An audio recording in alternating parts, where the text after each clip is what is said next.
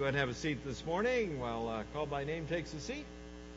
And uh, remember, kids' camp is open. If you got a young one you want to take in there, go ahead.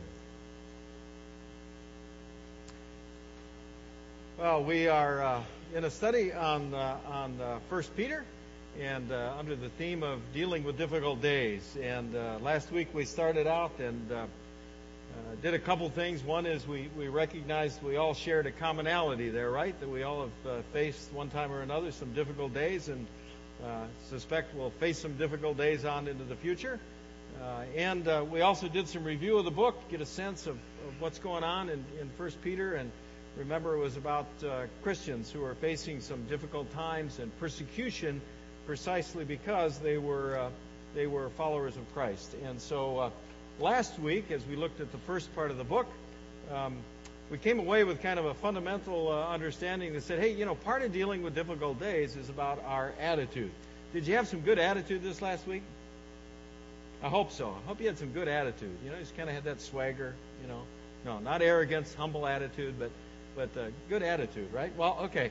Today we're going to pick up where we left off and go from attitude uh, further into the book and trying to understand um, uh, what's next. And uh, if we summarize today and say, well, if last week was all about attitude, uh, this week is all about action. That we go from attitude to action. Today, what Peter's going to talk to you about is how you live. And this is an important thing.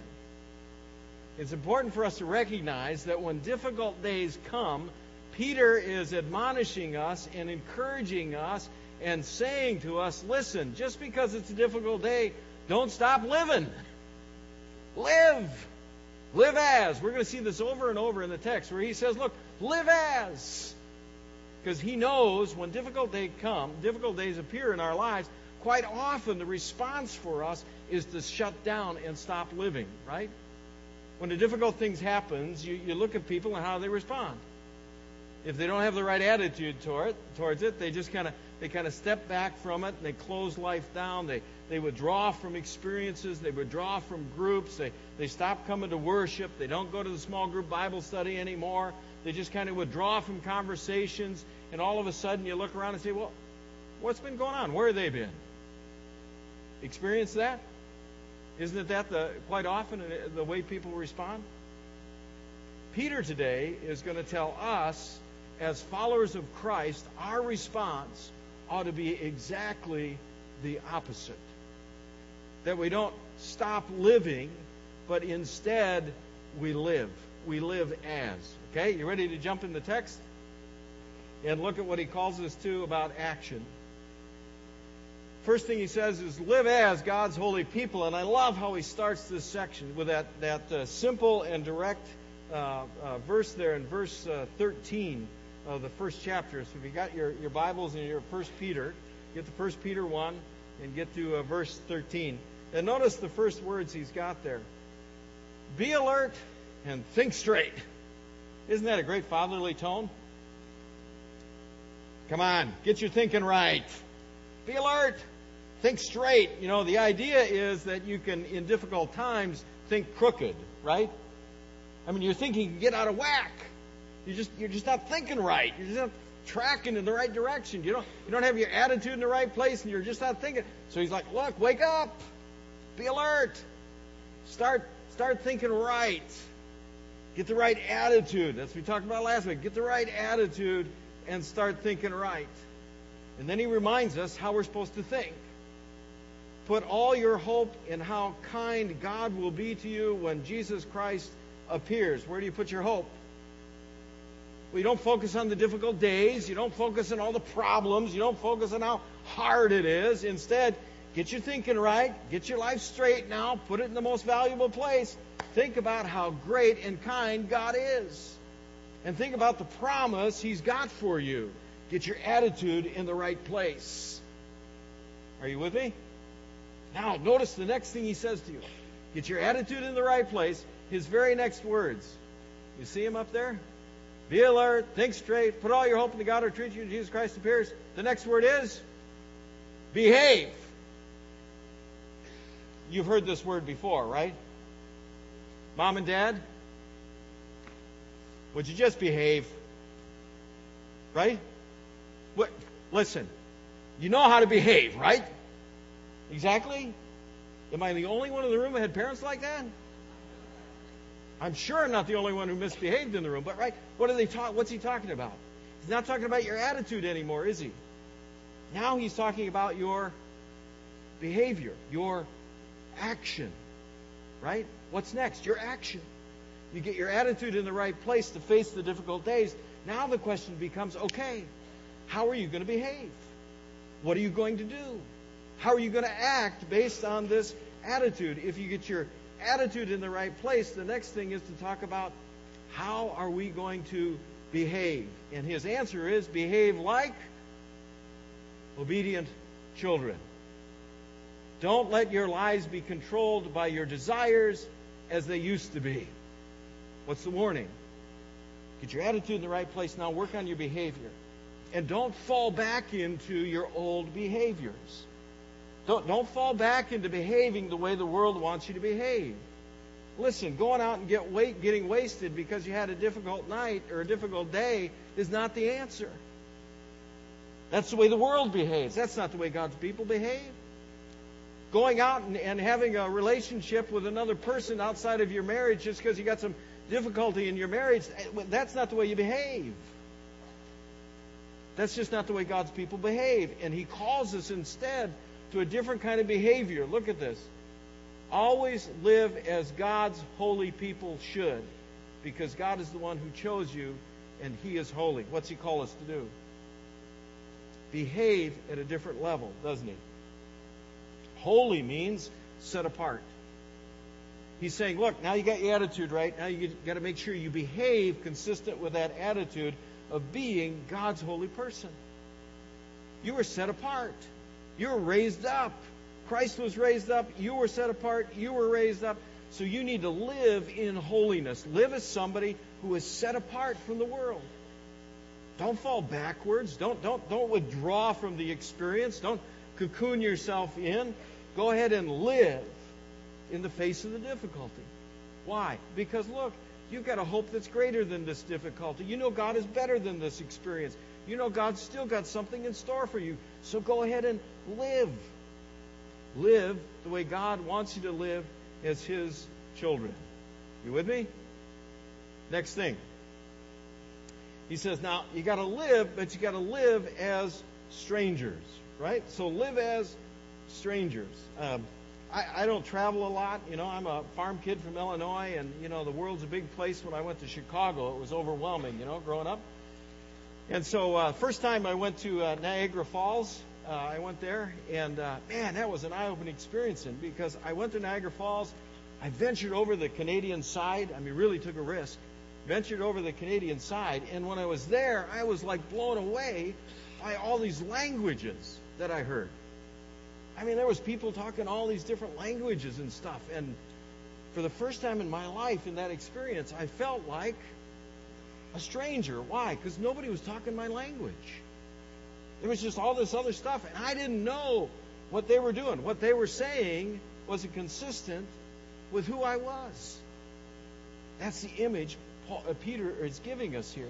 He's saying, look, the world deals with difficulties their way but not you, because you don't belong to the world anymore. The way they do things, that, that's foreign to you. That, that's a strange thing now. You, you, you can't just do it that way because that's just foreign, strange stuff.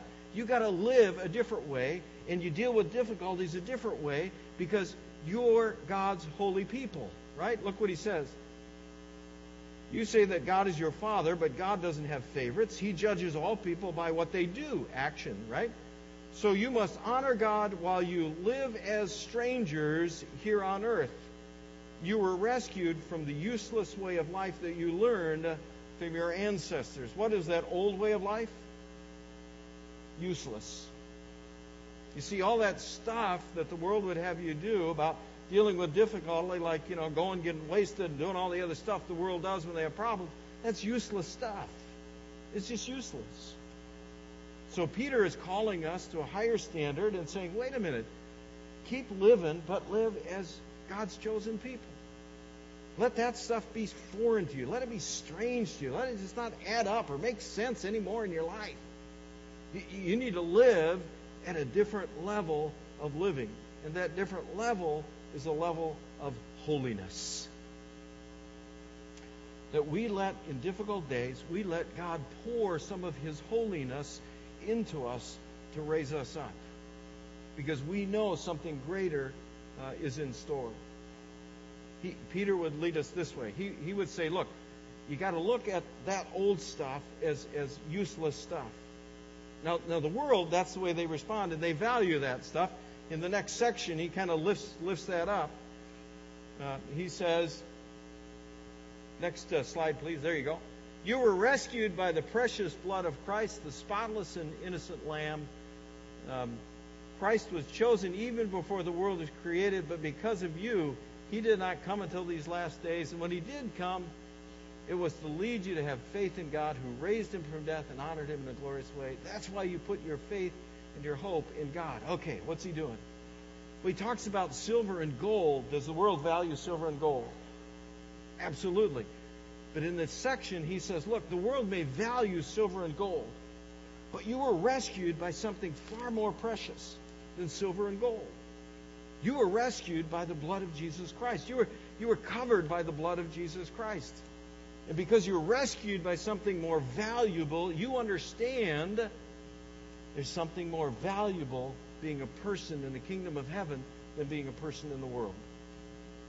Here, here's the key. Ready? One of, one of the important learnings of the day. For we Christian folks, getting through difficult times becomes possible for us because we have a value greater waiting for us than anything that exists in the world. And if we believe that, and we know that, we can let go of anything in the world. Did you follow me? You see what sense that makes? See, most of our troubles, when difficult days come, it's because we're holding on to stuff in the world. We're, we're holding on to stuff in the world, and we want to keep our life in the world the way it is and, and keep it good and keep it, you know, prospering and all that good stuff, the world standards. The trouble is, we're strangers, we're foreigners. And so we got to be able to let the stuff of the world go because we know there's something more valuable in store for us. That we can easily just kind of let that stuff go because there's something else waiting for us. We know God is greater. We know our hope is greater. We know what God has in store for our life is greater. You remember that guy Job? Good example, right? That guy Job? Remember him? I mean, he had all kinds of stuff as the world valued stuff, right? But then he lost it all. What happened? It was a question of holding on to his faith, which was more valuable than all that he had lost. Now, the cool thing in Job, remember, is by the end of the story, he gets restored all of his stuff multi, multi times more. But the point is, you've got to be ready to let go of what the world holds valuable because you know something else that's more valuable. What's it mean then? The next thing Peter would have us see is that for us then is how do we behave? Well, if we're not in the world, we live above the world.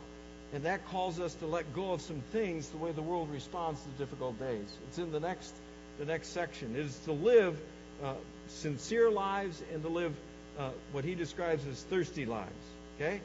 In this section, what he's going to start focusing on is how do we live then as obedient children? How do we live set apart? How do we live above? Okay? You'll notice in here there's a lot of stops and quits and don'ts. Okay? So let's look at it right away he says, Stop being hateful.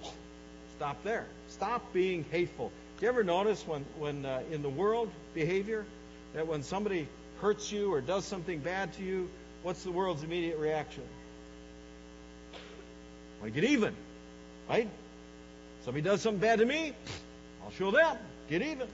They do something bad to you, I'm doing something bad to you, and then they say, "Well, I'm going to do something bad to you," and then you do, you know the game, right? Isn't that the way the game's played? What's Peter saying? Don't play the game.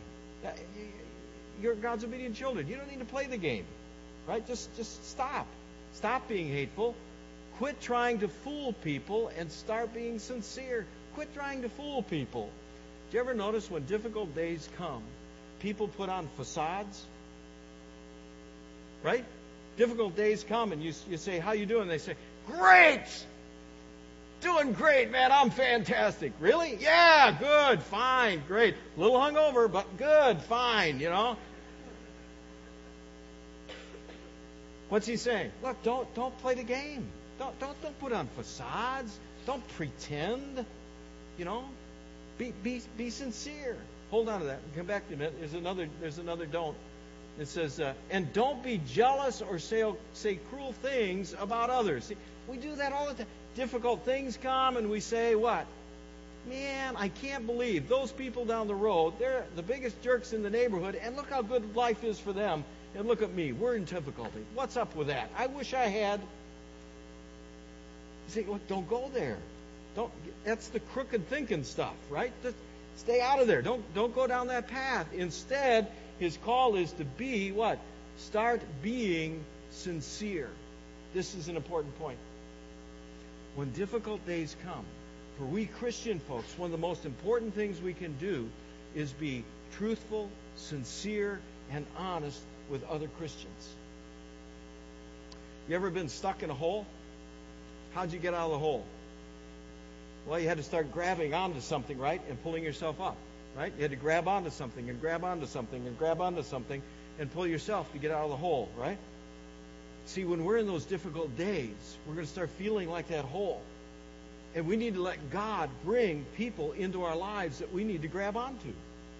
We need to let God bring other Christians into our lives that we can hold on to and, and help us through this difficult experience. And, and if we approach it and say, you know, Christian brother or sister comes into our life and says, "Hey, how you doing?" and we say, "Good, fine, great, wonderful, everything's good." See what I mean? You got to let God bring those people into your life, and that comes from being sincere, being honest, and being able to to go to other Christians and say, you know what, I'm really struggling. I could use your prayers. You know, I'm really struggling. I could really use you to just kind of help me out in some way. I mean, it's okay to ask. God brings other Christian folks into our life, the family of faith into our life for those difficult days. Be sincere. Be honest. Open yourself up to the brothers and sisters that God's going to bring into your life. And then this is a cool one. Then he says, be like newborn babies who are thirsty for pure spiritual milk. That will help you grow and be saved. Okay, you, remember the newborn baby days? Okay, you got the newborn baby, baby's crying, baby's crying. Why is the baby crying? Well, either something needs to get changed or hungry. Right? Hungry. Okay, get the image? Crying, hungry baby. What happens when you take that bottle and you put it in there? Hungry, right? Woo! Exactly. Just kind of, whoa, everything goes away. I don't care, right? Isn't that right? You put that bottle in there and that baby doesn't care about anything in the world. It's just like, whoa, milk, milk, milk, mom, mom, mom, mom. Right? What's going on? This is the image Peter wants you to have. When you're in difficult days, you need to get that kind of thirsty that kind of thirsty for spiritual milk, for spiritual growth. You, you need to get that kind of thirsty say, oh, I need more worship. I need, I need to be in the Word more. I need to be with other Christians more. I need to surround myself with people that can help me grow in faith. You see the difference? Look at the contrast he just gave you in these passages. Look, don't don't do this. Don't don't be the hateful, foolish kind of stuff. Don't don't Quit doing that kind of stuff. Instead, what? Instead, get sincere. Get the right people in your life that, that are part of the faith family and, and drink in what you can drink in. Why? Because that's going to help you grow and be saved. That's going to get you beyond the difficult day. That's going to help you grow, and it's going to help you pull yourself along with God. It's going to help, it's God leading you out of the hole that you feel like you're in and you've already found out how good the Lord really is. Here's a simple thing you can do. When a difficult day comes, difficult moment happens, you need to stop right there and just say, you know what? God is good all the time, and all the time, God is good. Just shout it to the difficult moment. You know, you hang up that phone, you got some bad news. God is good all the time, and all the time, God is good. Just shout it out.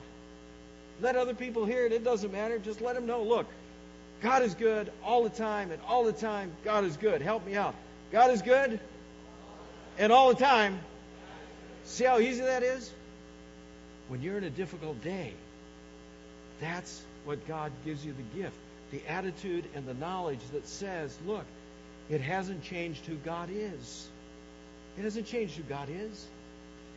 And the God I know is good enough to send Jesus Christ to die for me and cover my life with the most precious, more precious than silver and gold, the precious blood of his Son. You need to just live and take that in. Last step. Then you need to live. Remember, we're talking about living, not withdrawn. Living. You need to live into the problem and do good. And live as good. Okay? Live to do good and live as good. Look at the last part of the, the chunk we're looking at today here. Next slide. Miracle. Dear friends, you are foreigners and strangers on this earth. We already talked about that. So I beg you not to surrender to those desires that fight against you. Ah, isn't that good? Don't give in to the difficult days. Don't let them take over your life. Don't surrender to that stuff. What?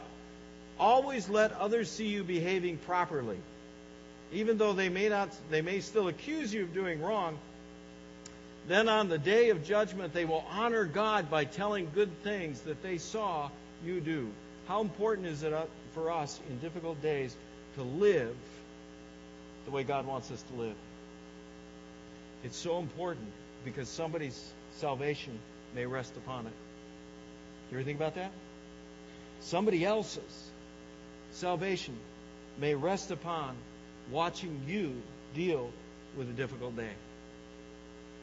I mean, the truth of the matter is, for a Christian church, the Christian church grew more during periods of persecution than when we became a legal, easy life Christianity. The church grew under periods of persecution. Why? Because other folks watched and they looked and they said, Man, how can you do that? I mean, I know I got silver and gold, but it doesn't compare to what you got. I want what you got. It's more valuable. The world needs, they want they need to know God is good. They need to know that when they're facing difficult things, God is there and God is greater. They need to know that when they face a difficult time, it doesn't change the, the purpose and the dream that God has for their life.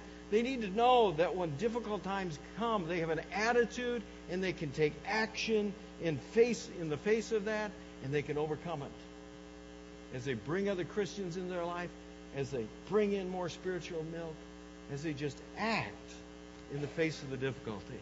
Are you with me? You see the difference?